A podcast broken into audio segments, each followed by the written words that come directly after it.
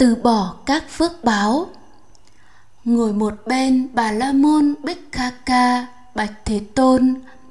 Thưa tôn giả gotama con là người khất thực và tôn giả cũng là người khất thực. Vậy có sự sai khác gì giữa chúng ta? Thế tôn, không phải ai xin ăn cũng gọi là khất sĩ. Nếu chấp trì độc pháp, không xứng gọi tỷ kheo ai sống ở đời này, từ bỏ các phước báo, đoạn trừ mọi ác pháp, hành trì theo phạm hạnh, sống đời sống chánh trí, vị ấy xứng tỷ kheo. Tương ưng bộ kinh tập 1 chương 7 tương ưng bà la môn x bích kha ca. Vậy, để xứng đáng với danh xưng tỷ kheo, xứng đáng là đệ tử của đức thế tôn, để có thể lớn mạnh chói sáng trong pháp và luật của như lai phải có bốn yếu tố. Thứ nhất là từ bỏ các phước báo. Thứ nhì là đoạn trừ mọi ác pháp. Thứ ba là hành trì theo phạm hạnh. Thứ tư, sống nếp sống chánh trí. Yếu tố đầu tiên, từ bỏ các phước báo là điều sâu kín, khó thấy, khó chứng, tịch tịnh mỹ diệu vượt qua mọi tư duy, lý luận suông tế nhị, chỉ có người trí mới có khả năng giác hiểu. Vì sao vậy? Vì quần chúng này từ vô thủy đã mặc định. Chỉ khi nào có đầy đủ hạnh phúc, lúc đó khổ mới chấm dứt. Chính vì nhận thức, chỉ có hạnh phúc mới chấm dứt được khổ, chi phối đời sống.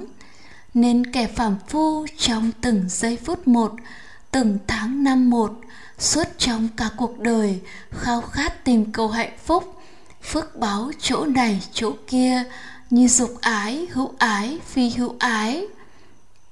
Không những phàm phu đang khao khát tìm cầu hạnh phúc, phước báo chỗ này, chỗ kia để chấm dứt khổ, mà đa phần người tu học trong phật giáo cũng đang tìm cầu hạnh phúc để chấm dứt khổ tuy đó không phải là thứ hạnh phúc tầm thường, giả tạm của thế gian, mà là thứ hạnh phúc chân thật tuyệt đối, vững cửu của niết bàn.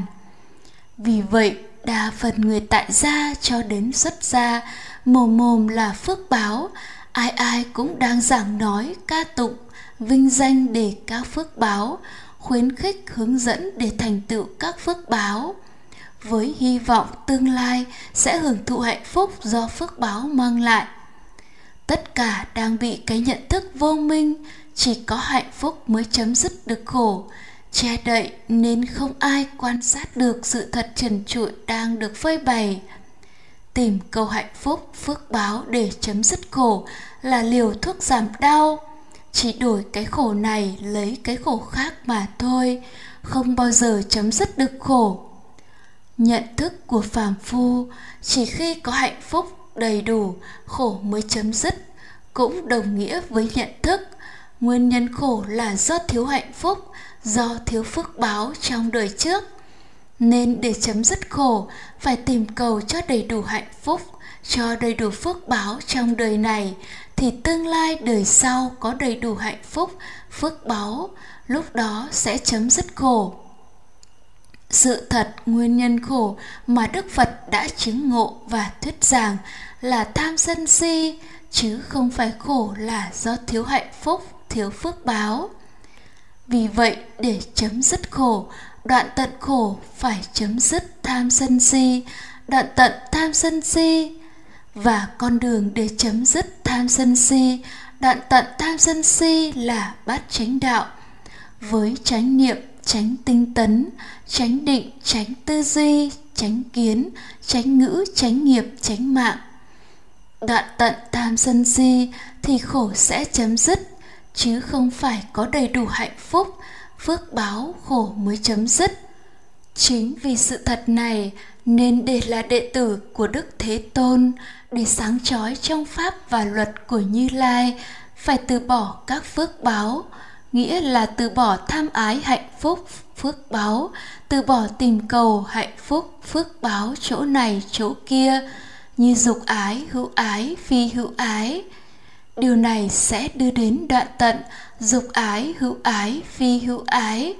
Đoạn tận nguyên nhân khổ, và khi nguyên nhân khổ được đoạn tận, thì khổ được đoạn tận.